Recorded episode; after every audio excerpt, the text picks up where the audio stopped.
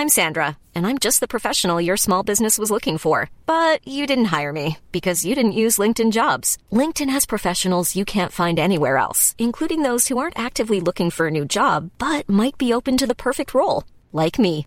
In a given month, over 70% of LinkedIn users don't visit other leading job sites. So if you're not looking on LinkedIn, you'll miss out on great candidates like Sandra. Start hiring professionals like a professional. Post your free job on linkedin.com/people today. Normally, being a little extra can be a bit much, but when it comes to healthcare, it pays to be extra.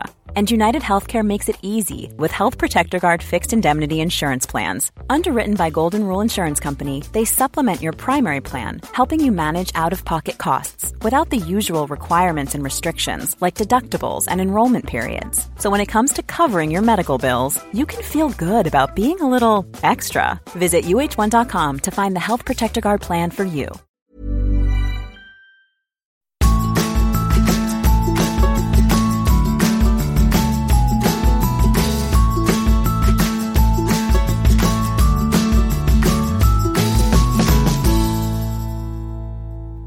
Sommerens femte av totalt åtte repriseepisoder er det på tide å snakke om atferden vår rundt helse.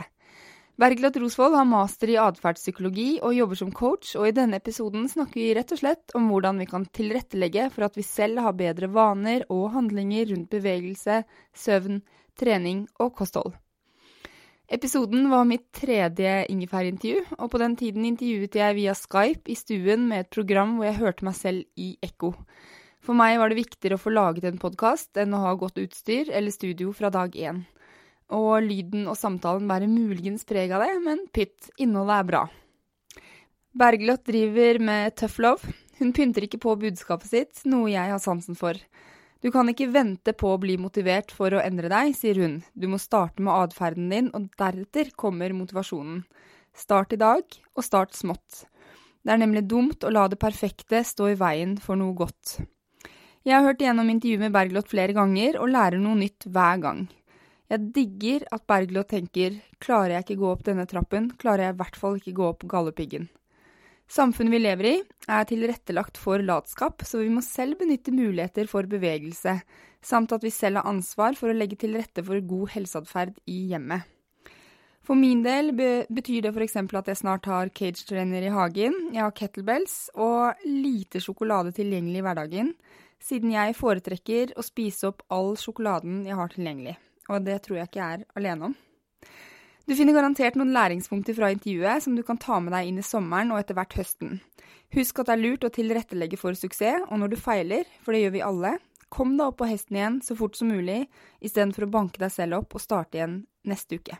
God lytt!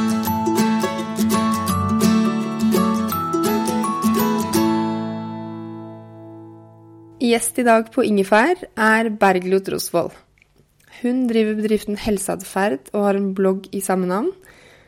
Bergljot mener at vi unngår ubehag og er late fordi samfunnet legger til rette for latskap. Selv er Bergljot sterkere enn om lag 90% av befolkningen. Og kanskje det er fordi det ikke kunne falle henne inn å bruke handlekurv eller trillekoffert. Og selv om hun er ekspert på atferdsendring, kan hun ikke ha sjokolade hjemme, for da spiser hun det opp. Hei, Bergljot. Hallo. Um, vi skal snakke litt om tilrettelegging etterpå, for det handler jo litt om eh, det å ha sjokolade hjemme og spise den opp. At man kanskje da ikke burde ha sjokolade hjemme hvis man ikke skal spise sjokolade hjemme. ja. Rett? Ja, ja, ja. Flott. Men eh, før det, kan ikke du definere atferd for oss? Ja, eh, da kommer jeg til å snakke litt sånn dyptgående om det. Gjør det. Eh, ja, så vi kjører på. Atferd er jo alt vi gjør. Eh, hvis du ikke har atferd, så er du død. Eller du ligger i beste fall i koma. Og vi atferdsanalytikere, atferdsvitere, da, da skiller man mellom det vi kaller for respondent atferd. Altså det er gjerne det vi i dagligtalen kaller for reflekser.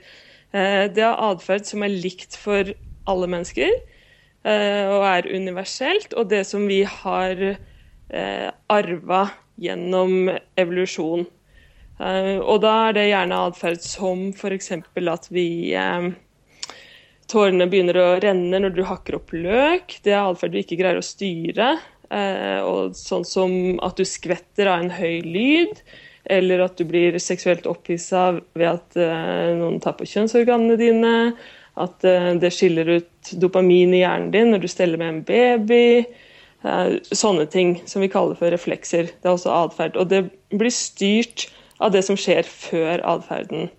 Eh, og den type atferd handler veldig mye om overlevelse og reproduksjon. Eh, og de menneskene som driver med de tingene her, eh, det er jo veldig hensiktsmessig for å drive arten videre. Hadde vi ikke holdt på med det, så hadde menneskearten dødd ut. Men så har vi også noe som vi kaller for operant atferd.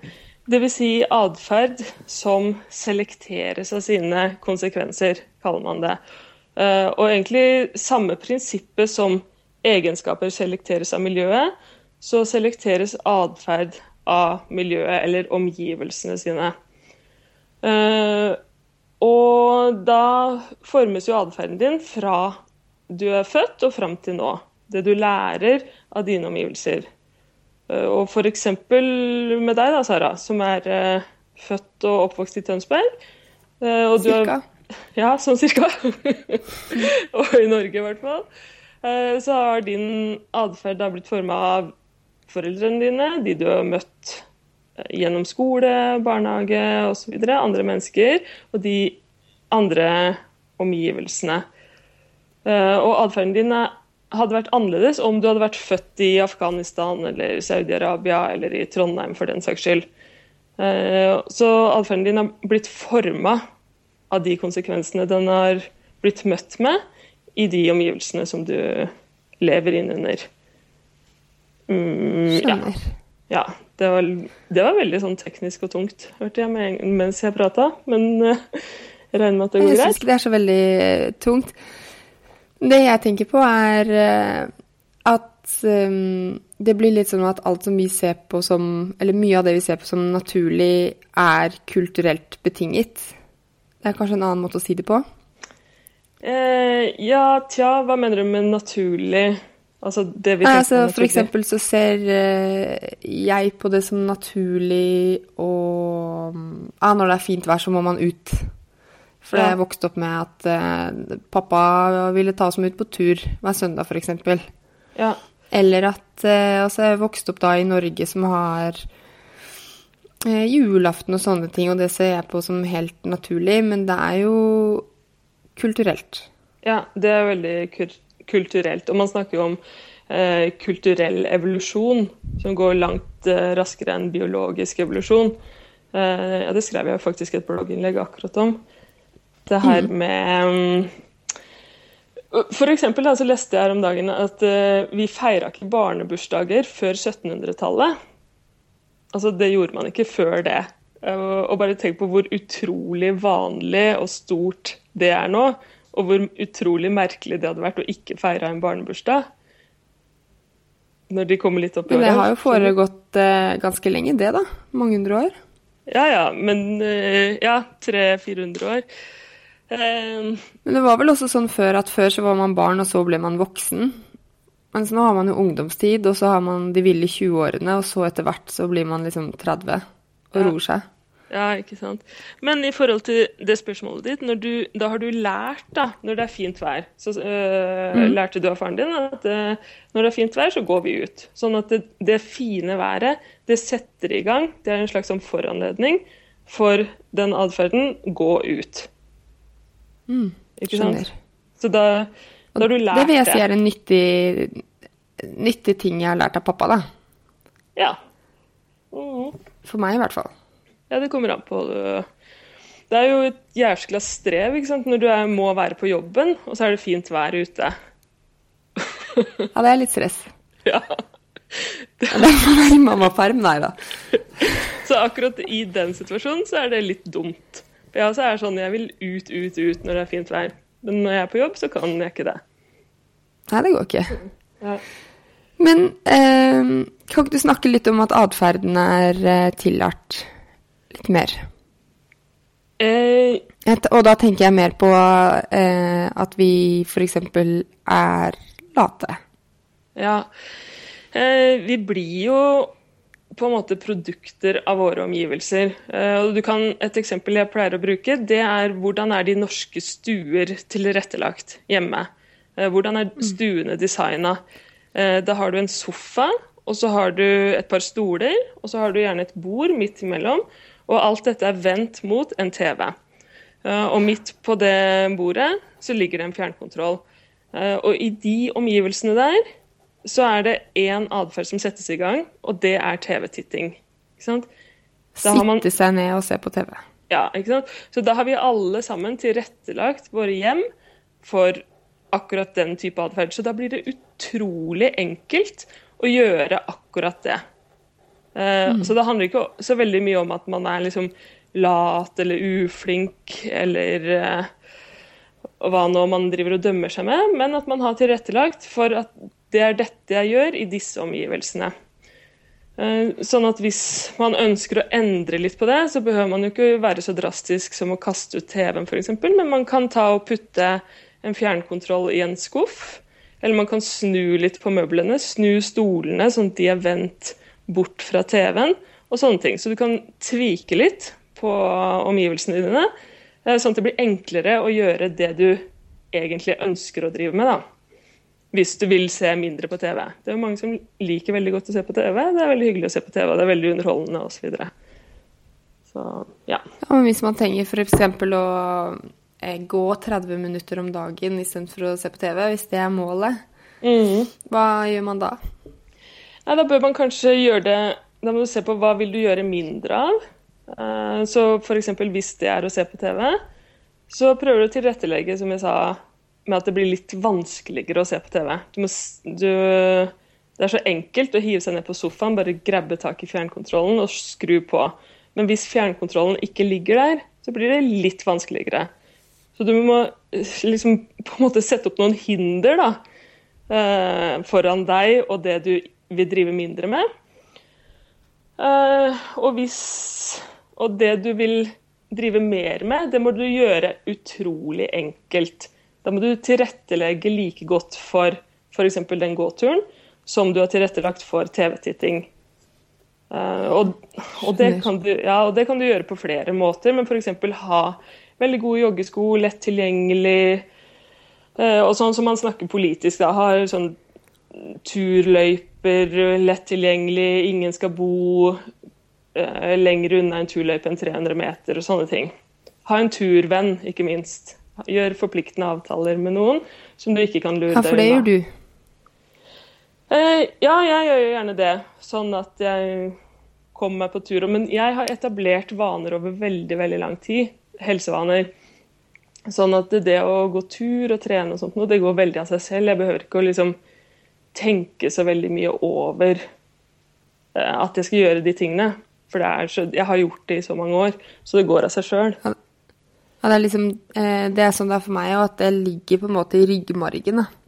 Så ja. det er veldig eh, Jeg har veldig lett for Nå har vi garasjegym, og jeg har veldig lett for å komme meg dit. Mm. Mm. Rett og slett. Mens det er jo andre ting med, som jeg har lyst til å forbedre med mine, min helseatferd, som er dritvanskelig. Ja. Fordi jeg har ikke etablert rutiner rundt det. Nei. Nei, og det er da vi begynner altfor mye å, liksom, å tenke rundt det, og det blir så anstrengende å gjøre noe som vi ikke alltid gjør. Vi elsker jo mønster og repetere, og jeg lurer på om de sier sånn 60-70-80% av det vi gjør i dag, det er bare repetisjon av gårsdagen. Så hvis du lurer på hva du skal gjøre i morgen, så må du bare se på hva du har gjort i dag. For vi elsker å repetere. Snu bunken av dagen. ja. Men det er også en grunn, har jeg hørt, at hvorfor man syns livet går så fort som voksen. Ja.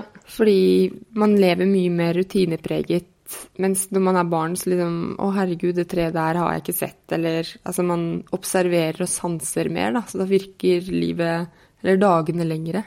Ja. Ja, og det, det, merker vi jo når vi drar på ferie, f.eks. Som voksne. Så virker jo ferien mm. ganske lang ofte. Fordi at vi ser nye mm. ting og vi opplever nye eh, hendelser. Så egentlig burde man dra mye på ferie, eller flytte ofte og sånn for at tida skal gå sakte. Eller bare gå og kanskje mm, si andre ruter til jobb, da. Hvis man bor i byen og jobber i byen og kan gå, Ja. for eksempel. Ja, nå så Men jeg eh, han når det gjelder gode vaner Jeg vet du leser Gretchen Ruben sine bøker? Ja, det har jeg gjort. Ja. Og hun, eh, i den boken hennes 'Better Than Before', så snakker hun jo om smutthull for gode vaner. Altså man prøver å bygge vaner, og så må man liksom identifisere smutthullene sine for hvor det går skeis. Ja, ja. Eh, og et eksempel på det kan jeg bare innrømme for meg selv. Inntil for tre måneder siden så drev jeg og spiste Quest bars. Det er jo helt horribelt. Men Og det gjorde jeg sånn egentlig ikke. I hodet mitt så spiste jeg aldri Quest bars, bortsett fra når jeg var i byen Ja, og innom en helsekost. Okay. Da spiste jeg Quest bars. Og jeg var jo i byen to ganger i uken. Ja, ja, ja. Så det er typisk smutthull. Andre smutthull er sånn ja, jeg er på kafé, da kan jeg spise en bolle, eller det er søndag, jeg skal starte å slanke meg i morgen, da kan jeg like liksom godt spise opp uh, smågodtet. ja. Sånne ting. ja. Uh, hva tenker du om det? Um, jeg husker ikke den biten, men jeg skjønner veldig godt hva du mener. Eller hvis man lager litt sånn derre unntakstilstander, da. Eh, Og den derre setningen som jeg har fått helt opp i vranghalsen, er jo den derre 'det må være lov å kose seg'-setningen. Um, det vi koser oss jo hele tida. Og da kommer man sånn Ja, men gjør det bare når det er bursdag, og så er det jo bursdag annenhver dag. Eller eh, vi har, har møter, eller vi har avslutninger, eller vi har noen feiringer, eller det er halloween, som det var nå i helga. Eh, Eller man får- har bare jobbet litt sent, eller trent litt hardt. Ja, ikke sant? Og da, har man, og da får man sånne eh, smutthull, ikke sant? Og så bruker man den herre verbale forklaringa eh, på å rettferdiggjøre den atferden du driver med. Skjønner du hva jeg mener? Ja. Ja, absolutt. Og, og så... Det, det tenker jeg, det ligger jo veldig Det med kose seg ligger jo i den norske kulturen ja. veldig. Ja, det er en sånn setning vi bare sier i hytt og pine, og jeg sier den jo sjøl også innimellom. Eh, og det er jo sant, det, det må jo være lov å kose, men spørsmålet er jo hvor mye skal vi kose oss? Og det er det man må Og stille så seg hvor... er det jo også en annen ting er sånn Må alt som er kos, inneholde sukker? Ja. Ikke sant? Han der um, Jonas Kolting har jo uh, kritisert svenskesamfunnet så mye for fredagsmysen, som går over til lørdagsmysen og søndagsmysen. Det her at det, Man sitter på fredagskvelden og trykker i seg godteri, og lærer da barna at uh, det å kose seg, altså mysen, det forbindes liksom med kjærlighet og familie. En sånn god stund. Men Eh, så de her, hvordan vi snakker til oss selv, eh, det er jo kjempeviktig. Å prøve å registrere hva er det du sier til deg selv når du gjør alle disse tingene. Fordi at alle de tingene, når du sier det må være lov å kose seg, og det er jo unntakstilstand, og nå er jeg så sliten, og jeg har jobba så seint, og alt det her. Eh, det er jo bare på en måte noen forklaringer eller en unnskyldning for, som rettferdiggjør atferden din. Eh, og da er det lurt å liksom lytte til de tankene. For de kommer jo som eh, perler på en snor. Automatisk, nesten. Sånn at du kan drive og spise den Questbacken, eller hva det nå er. Nei, Questback, var det det? Det er ikke det det heter. Quest... Nei, det er Questbar. Questbar. ja. Questbar.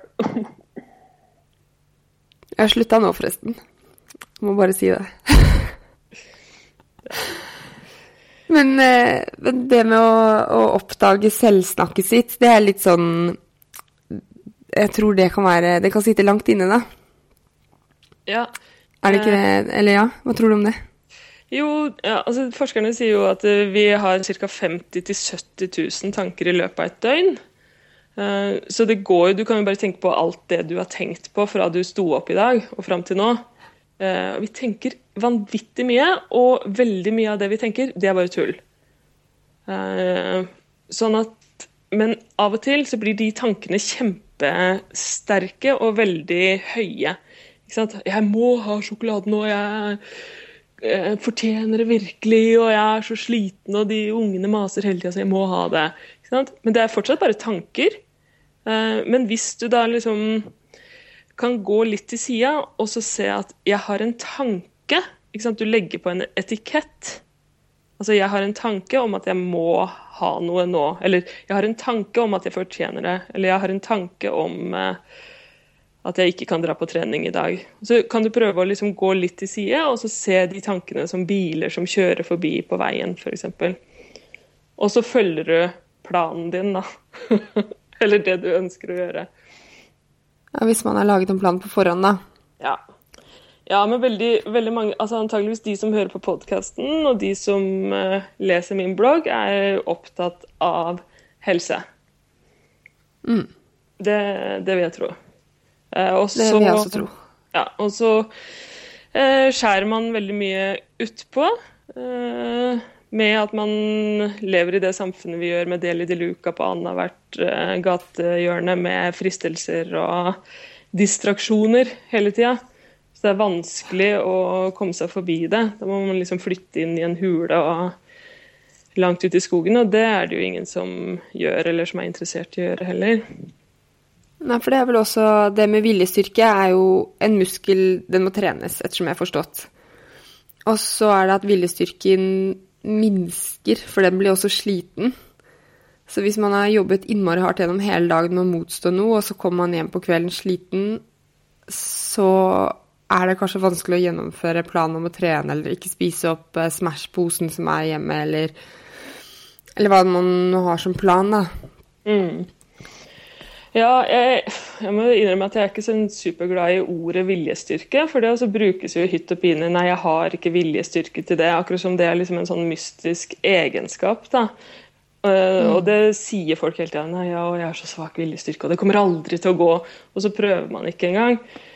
Eh, men det, når du er sliten, f.eks., kommer fra jobb, eh, du har gjort masse ting, så gjelder det jo at du har tilrettelagt på forhånd for den situasjonen. Eh, du vet jo at du er sliten på kvelden, for det har du jo lært fra å ha levd noen år. Eh, og da gjelder det å tilrettelegge for Eller på engelsk så sier de 'prepare for a rainy day'. Så derfor, mm. sånn, så, Da har du tilrettelagt hjemme, sånn at du ikke går på sånne smeller.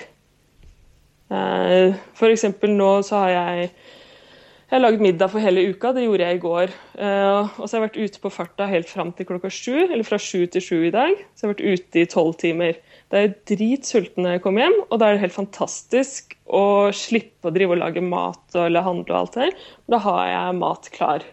Så det er bare å varme, ikke mm. sant. Mm. Og da har, jeg, da har jeg tilrettelagt for den situasjonen på forhånd. Det gjorde jeg i går.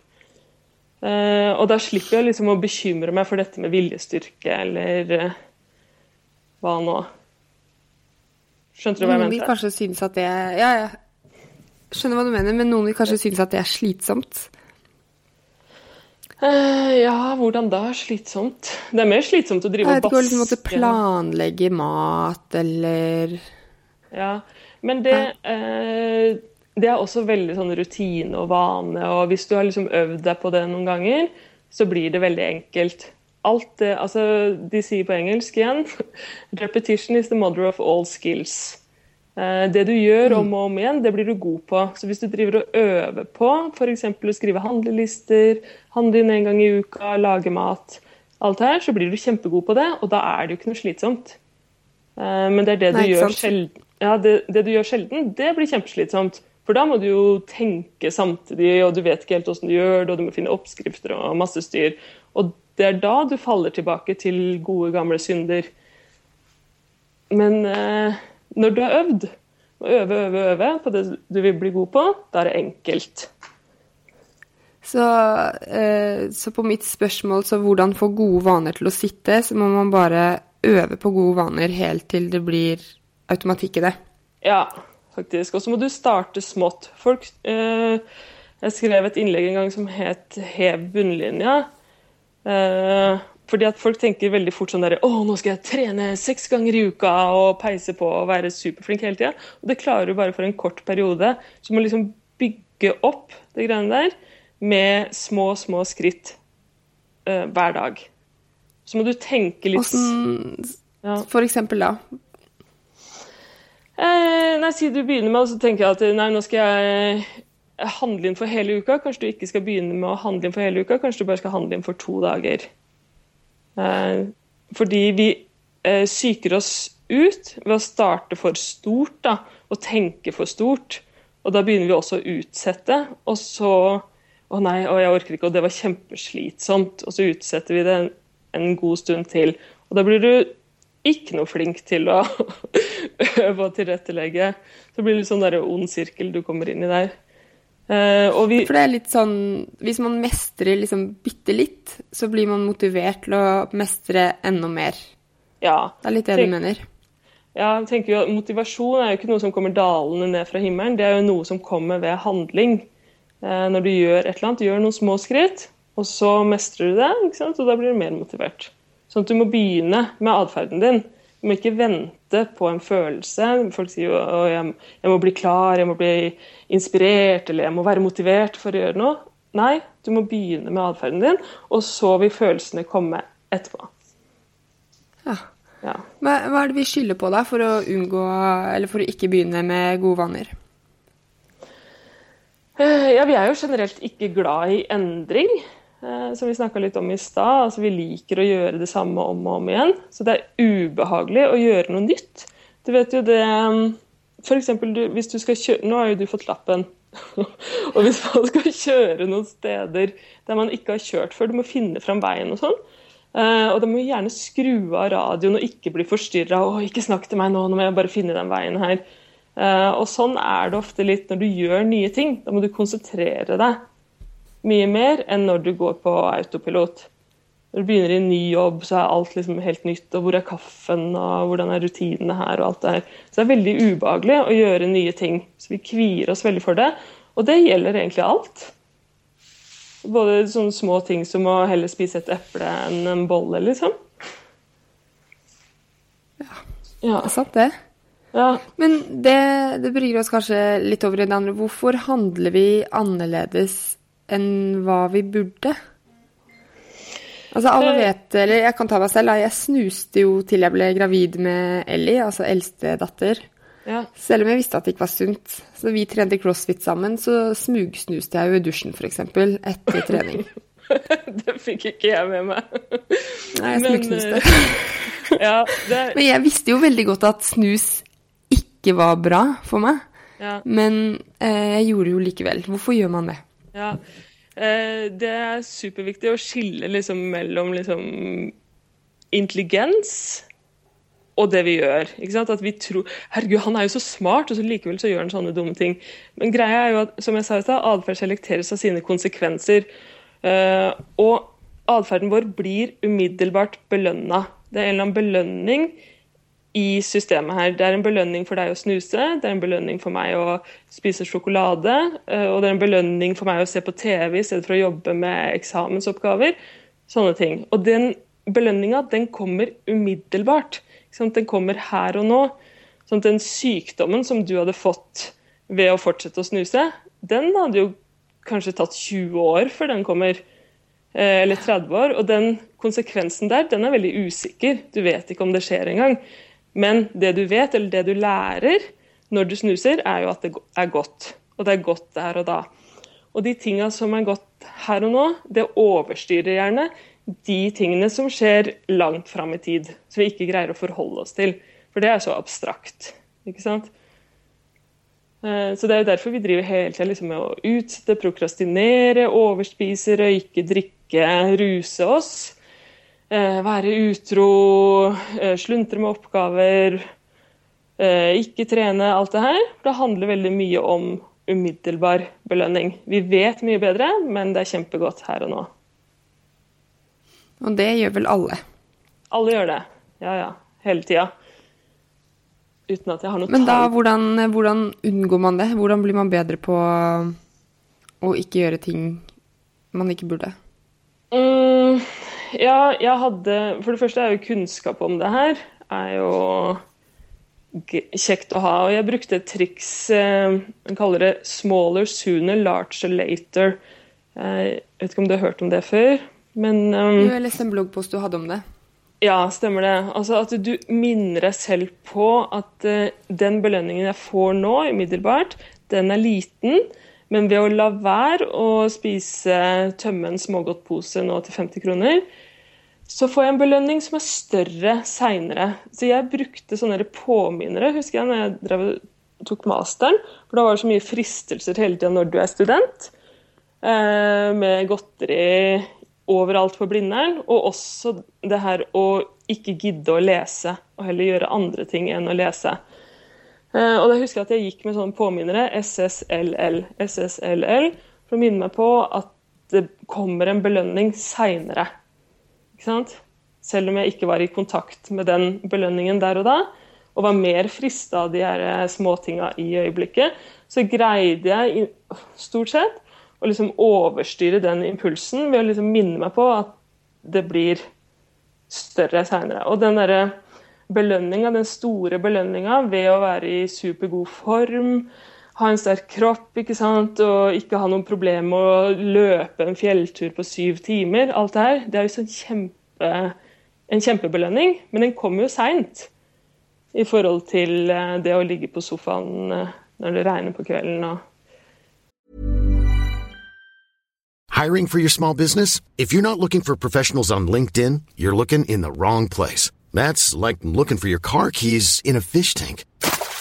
LinkedIn helps you hire professionals you can't find anywhere else, even those who aren't actively searching for a new job but might be open to the perfect role. In a given month, over 70% of LinkedIn users don't even visit other leading job sites. So start looking in the right place. With LinkedIn, you can hire professionals like a professional. Post your free job on linkedin.com slash people today.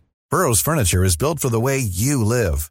From ensuring easy assembly and disassembly to honoring highly requested new colors for their award-winning seating, they always have their customers in mind. Their modular seating is made out of durable materials to last and grow with you.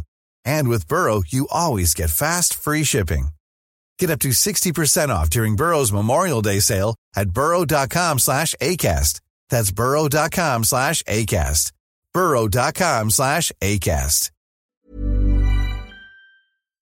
Den belønninga der. Altså, da bør man kanskje ha Det kan være nyttig med et mål, da. Som er det store belønningen. Eh, ja, og hvis du har noen sånn påminnere som minner deg på det målet En mål eller verdier, f.eks. Eh, mm. Verdier, altså Det er viktig for meg å ta vare på helsa mi. Så minne meg sjøl på de verdiene. Hva er det jeg kan gjøre i dag eh, for å gå i den retninga, eller den helseretninga. Um, det kan man jo tenke på andre ting. For så jobba jeg med en psykolog som var viktig for han å være en oppmerksom far. Da stilte han seg spørsmålet hva er det jeg kan gjøre i dag for å være en oppmerksom far. Jo, jeg kan legge fra meg mobiltelefonen, jeg kan slå den av når jeg er sammen med barna mine. Eh, sånne ting. ikke sant? Så du må ikke nødvendigvis ha et mål, men i hvert fall ha noen verdier og noen retninger i livet. Mm. Eh, for hvis ikke, så blir du dratt med av dragsuget. da, da, blir du dratt inn på Deli de luka, og gudene vet hvor det går. ikke sant? Så hvis man ikke har noen retninger, ikke noen verdier, ikke noen planer og mål, så blir vi gjerne bare Da går vi med strømmen, liksom. Skjønner. Men det, eh, det bringer oss litt over i at eh, du har skrevet flere ganger at vi skal la det gjøre litt vondt hver dag. Altså ikke unngå ubehaget. Mm.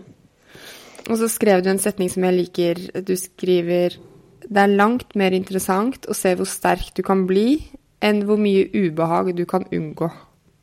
Ja. Det var godt sagt. Hvilket innlegg var det? det har jeg ikke notert. Det var litt dumt. Men det er veldig bra. Ja.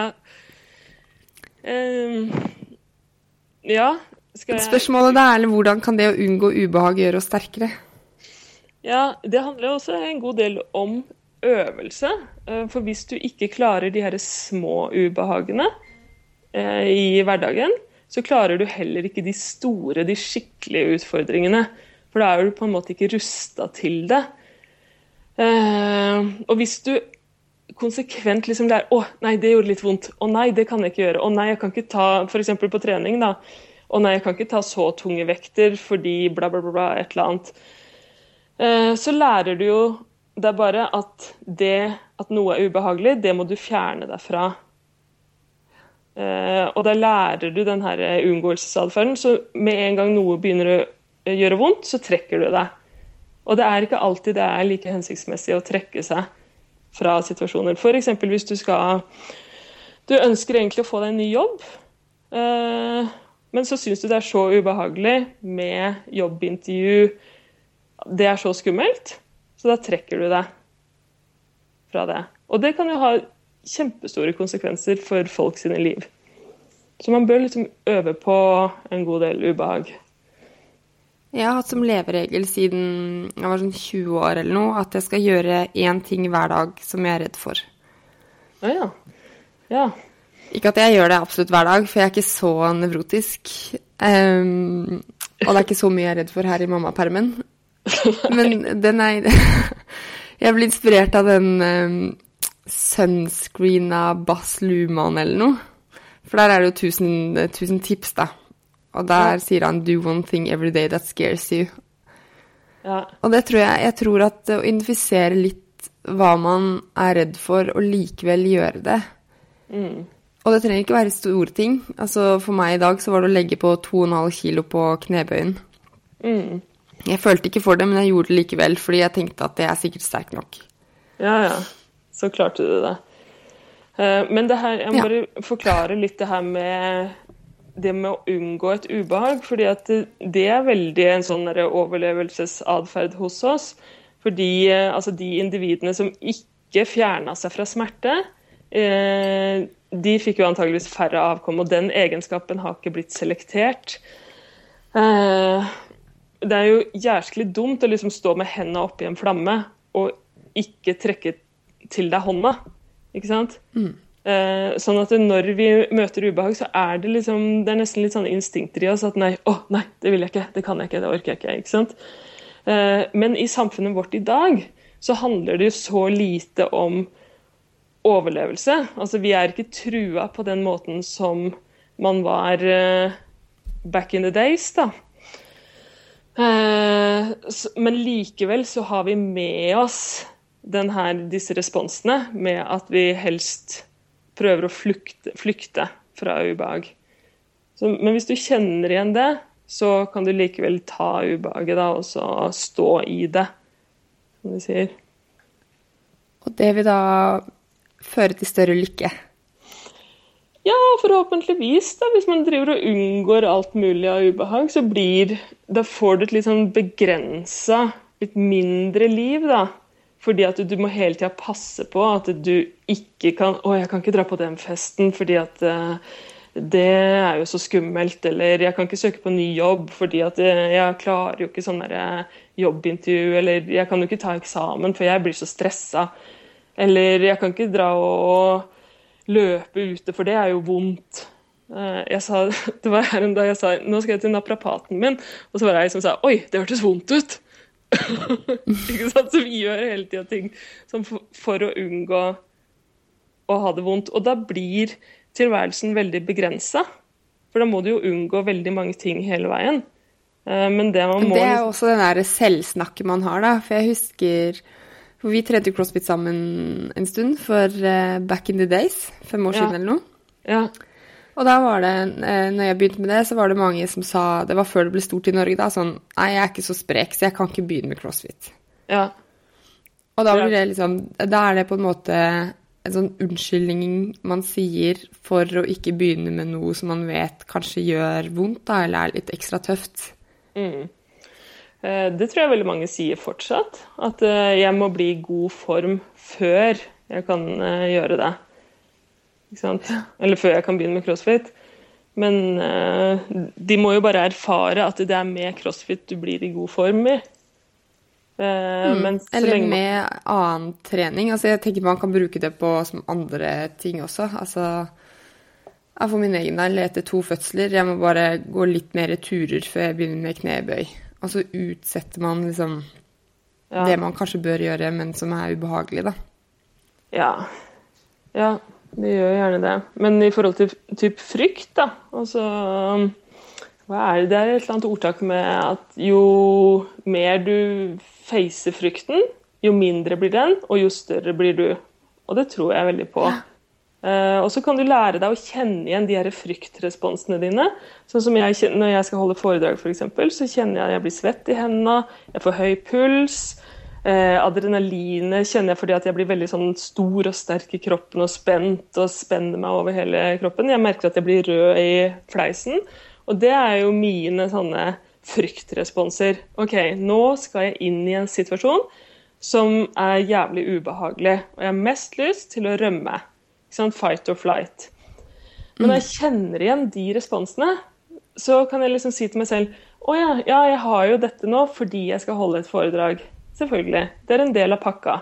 Jeg er villig til å ha det for å nå et større mål. Jeg er villig til å drive med alt dette for å kunne drive bedriften min, f.eks. Mm. Så, så da tar jeg det imot, da. Så jo mer du prøver å liksom dope vekk sånne eh, kjipe følelser, jo mer doper du også bort glade følelser, gode følelser. Så du må være villig til å ta imot begge deler.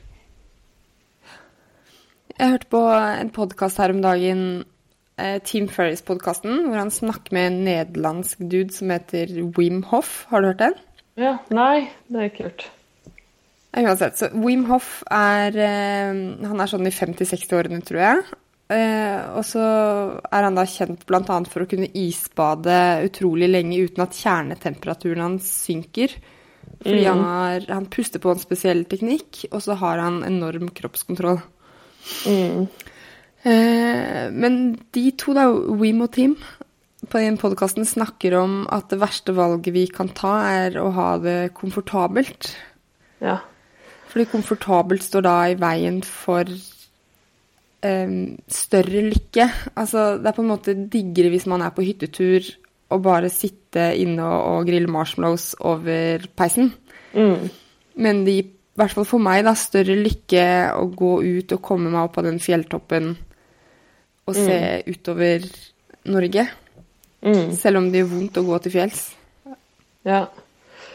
Uh, ja, men der snakker vi også For da sier de valg. Altså det, det verste mennesket kan velge, er å velge komfortabelt. Uh, mm. Men kanskje vi ikke skal tenke så altfor mye på valg, altså at vi velger, men heller tenke at atferden blir belønna. Ikke sant? Uh, mm. Så den atferden blir selektert foran annen atferd.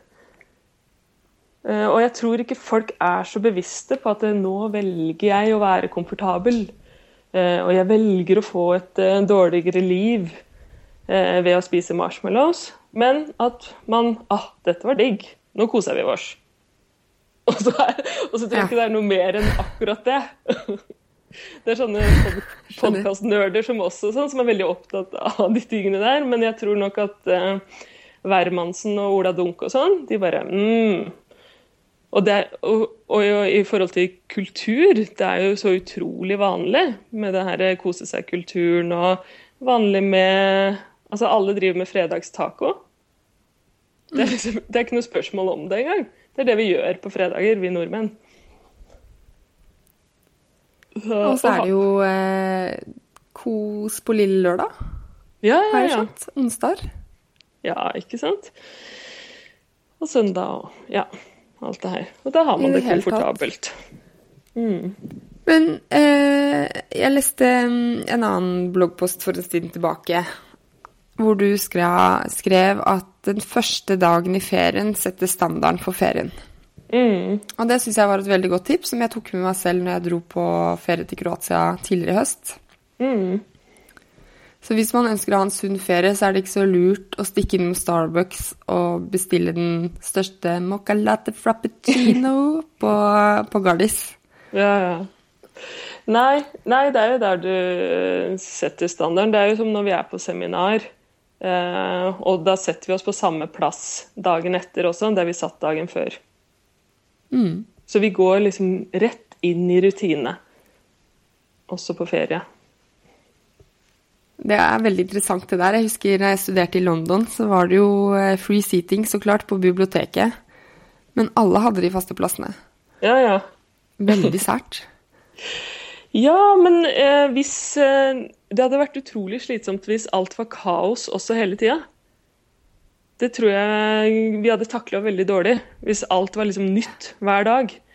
Eh, sånn som jeg tar jo toget hver dag nå til Sandefjord. Hvis det toget plutselig hadde begynt å gå masse forskjellige tider hver dag, det hadde vært ekstremt forvirrende for meg. Eh, og også hvis jeg liksom skulle gjort noe nytt hver dag, så hadde det hadde vært ekstremt slitsomt. Og veldig mye hjerne-tankekapasitet hadde jo det tatt. Å, skal jeg Altså gå dit? det, så vaner og rutiner frigjør jo intellektuell kapasitet, da, kan man si. Ja, du trenger ikke å tenke så mye på det du gjør. Sånn Når du lærer å kjøre bil, så tenker du veldig sånn Å, kløtsj der og gir der og Nei, Jeg var brem- helt utslitt når jeg tok lappen. ja. ja, ja, ja. Og da tenker du samtidig som du gjør det. Du lærer inn en ny atferd, ikke sant? og da driver vi med sånn selvinstrukser samtidig.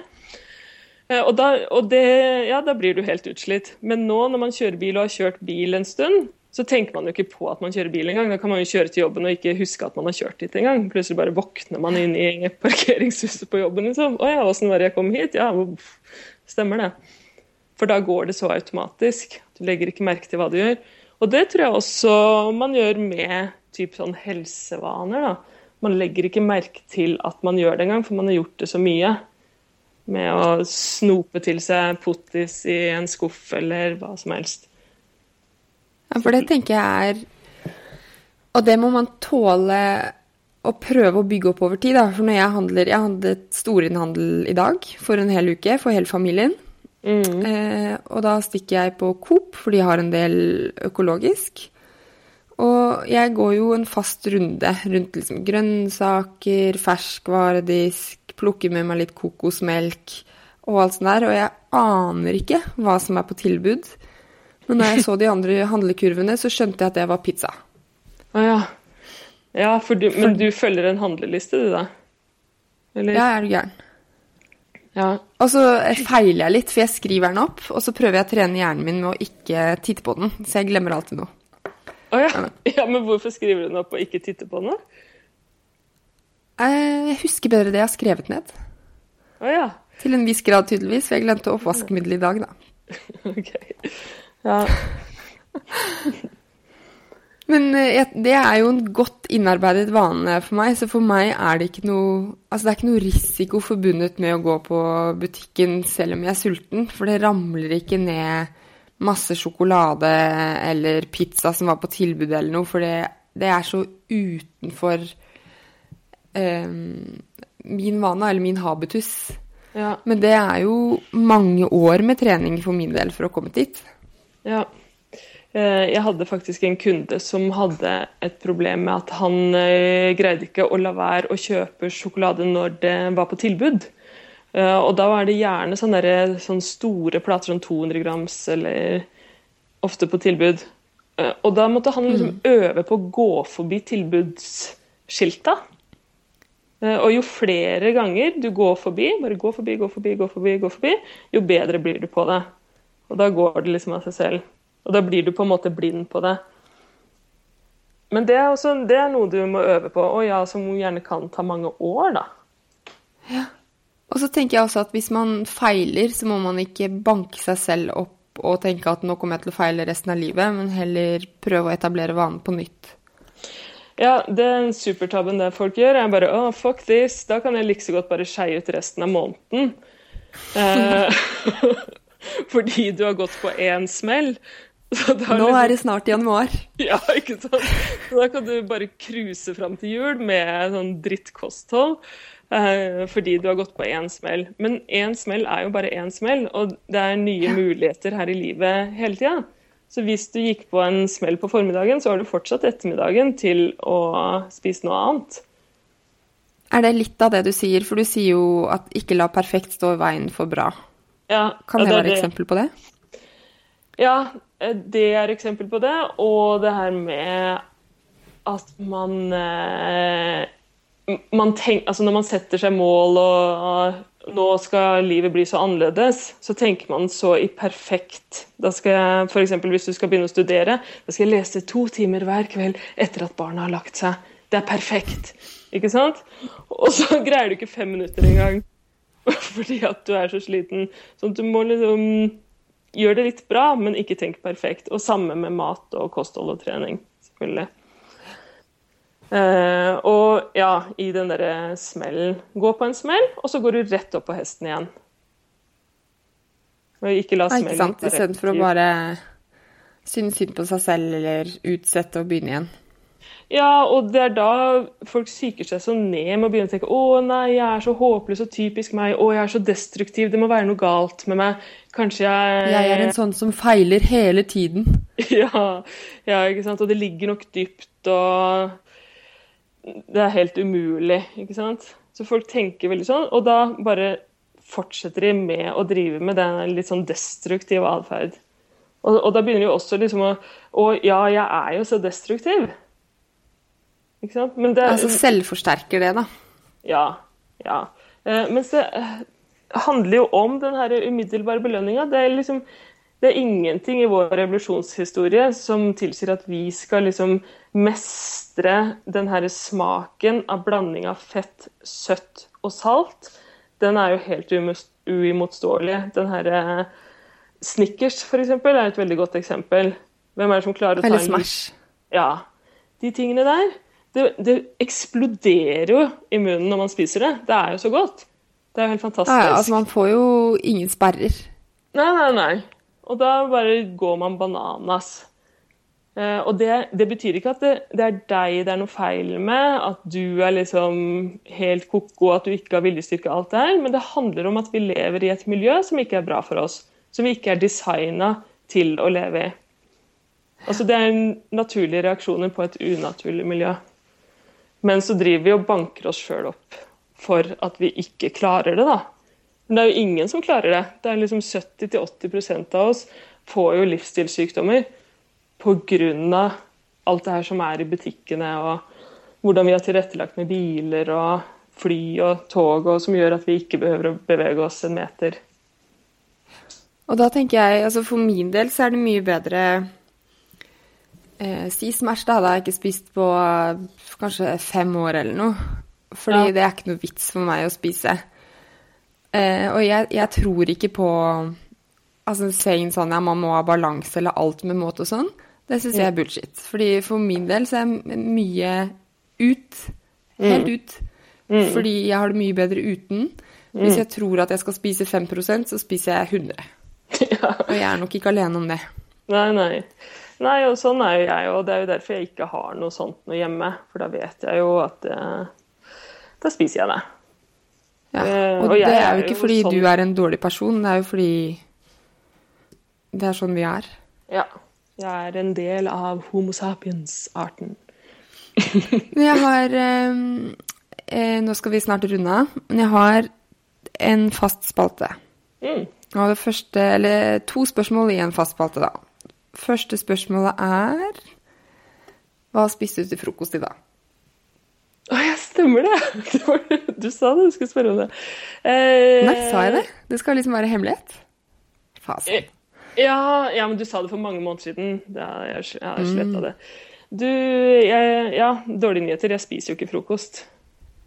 Nei. Nei. Men da er det interessant, da. Hvorfor gjør du ikke det? Ja. Det er også For jeg er ikke sulten. Eh, og etter hvert liksom, så har jeg skjønt at eh, de her vedtatte sannhetene er ikke nødvendigvis sant.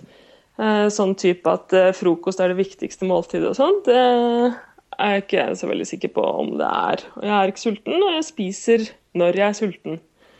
Eh, så da spiste jeg vel Første måltidet spiste jeg Jeg sto opp seks. Spiste første måltid halv tolv-tolv. Uh, og da spiste jeg veldig tradisjonelt eggerøre, bacon og avokado. Ja. Det var det. Det hørtes mm. godt ut. Ja, det, det, slår gjerne ikke feil, altså. Jeg gjør ikke det. det, det er veldig Men er det, det er bare et lite oppfølgingsspørsmål. Er det vanlig at du ikke spiser karbohydrater til det første måltidet ditt? Eh, ja, jeg begynte å gjøre det. Ja, det stemmer nok. Det, det fungerer jeg absolutt best på. Er det ubevisst eller bevisst? Nei, det er litt bevisst. Jeg merka at jeg fungerer best på det. Eh, for da kan jeg gå, for da får jeg ikke de her cravingsene. Uh, kan jeg gå hele dagen. Og egentlig så kunne jeg godt hoppe over det der lunsjmåltidet også. Eh, men jeg blir jo litt sulten også innimellom. Men ja, jeg fungerer mye bedre. Jeg kan gå på den fettforbrenninga hele dagen med det, og så spiser jeg Ja, mer, det spiser mer karbo på kvelden. Ja. Men det er vel Jeg tar opp i en annen podkast, altså. Ja, det må du gjøre. For jeg, jeg har lest om Du, det. jeg vil ha et annet spørsmål òg. Ja. Hva er ditt beste helsetips? Oi. Ja, Mhm. tenker du sånn teknisk da, eller hva? Sånn type drikker en Nei? Bergljot Rosvolds beste helsetips. Mm.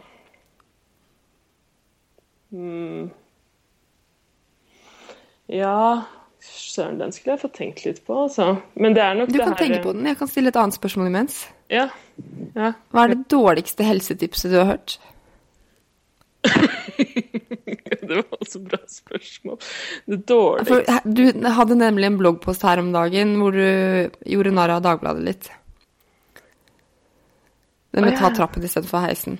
Ja, ja. Ja, men det er så mye sånne floskler hele tida, og jeg blir helt gal av at uh, Altså, vi vet jo hva vi skal gjøre. Vi vet hva som er riktig, uh, og så gjør vi det ikke likevel. Sånn at alle sånne råd om hva du burde gjøre, det preller gjerne av som vann på gåsa, fordi at de her umiddelbare belønningene eller konsekvensene, som jeg snakka mye om, de overstyrer jo de råda. Så det, hvis, le, hvis du er hos fastlegen din, og fastlegen sier eh, du må spise mindre, og så må du trene mer, det påvirker jo ikke folk.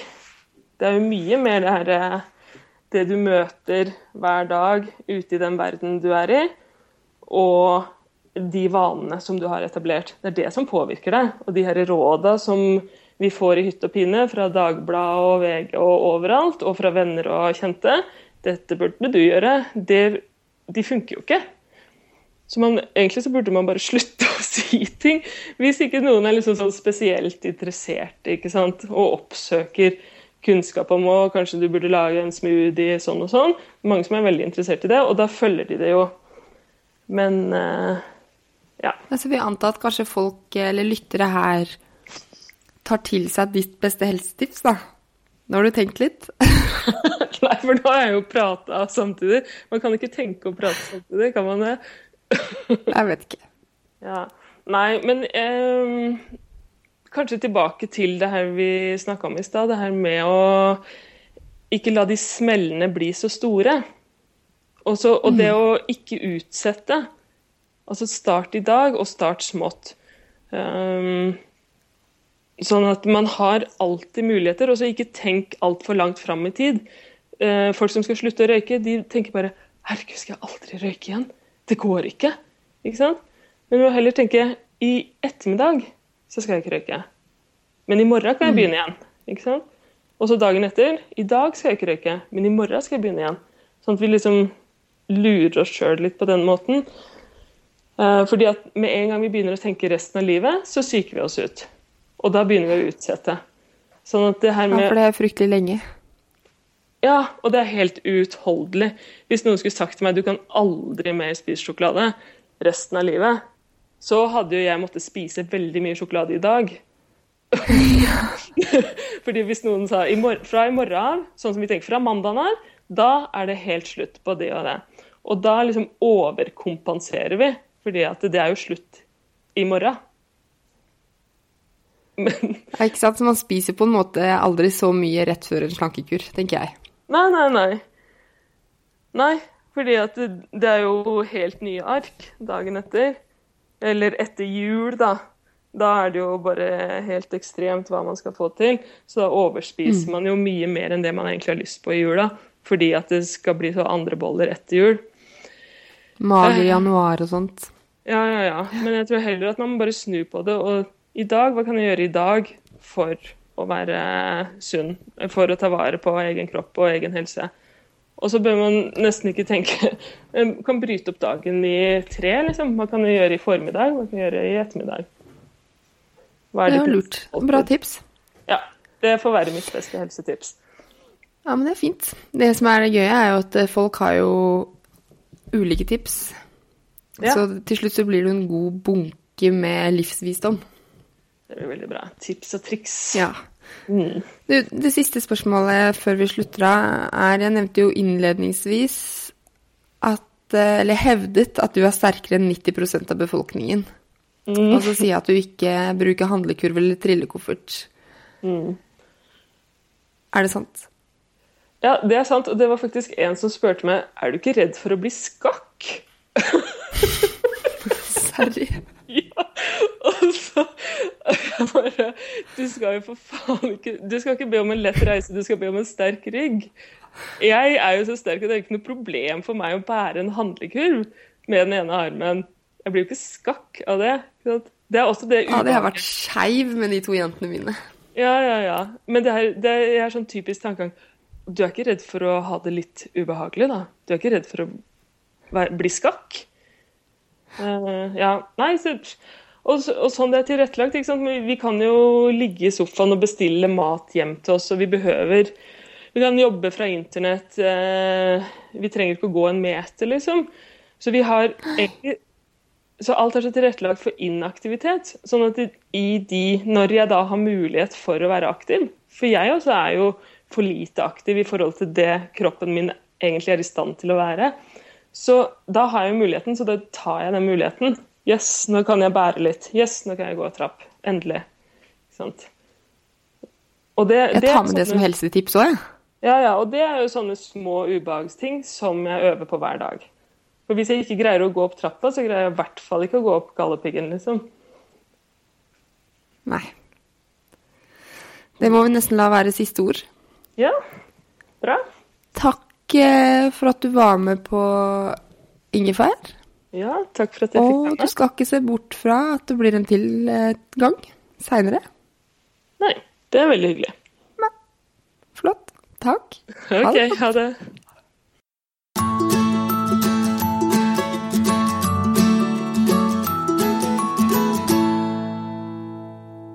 Du har hørt tredje episode av Ingefær podkast med meg, Sara Lossius.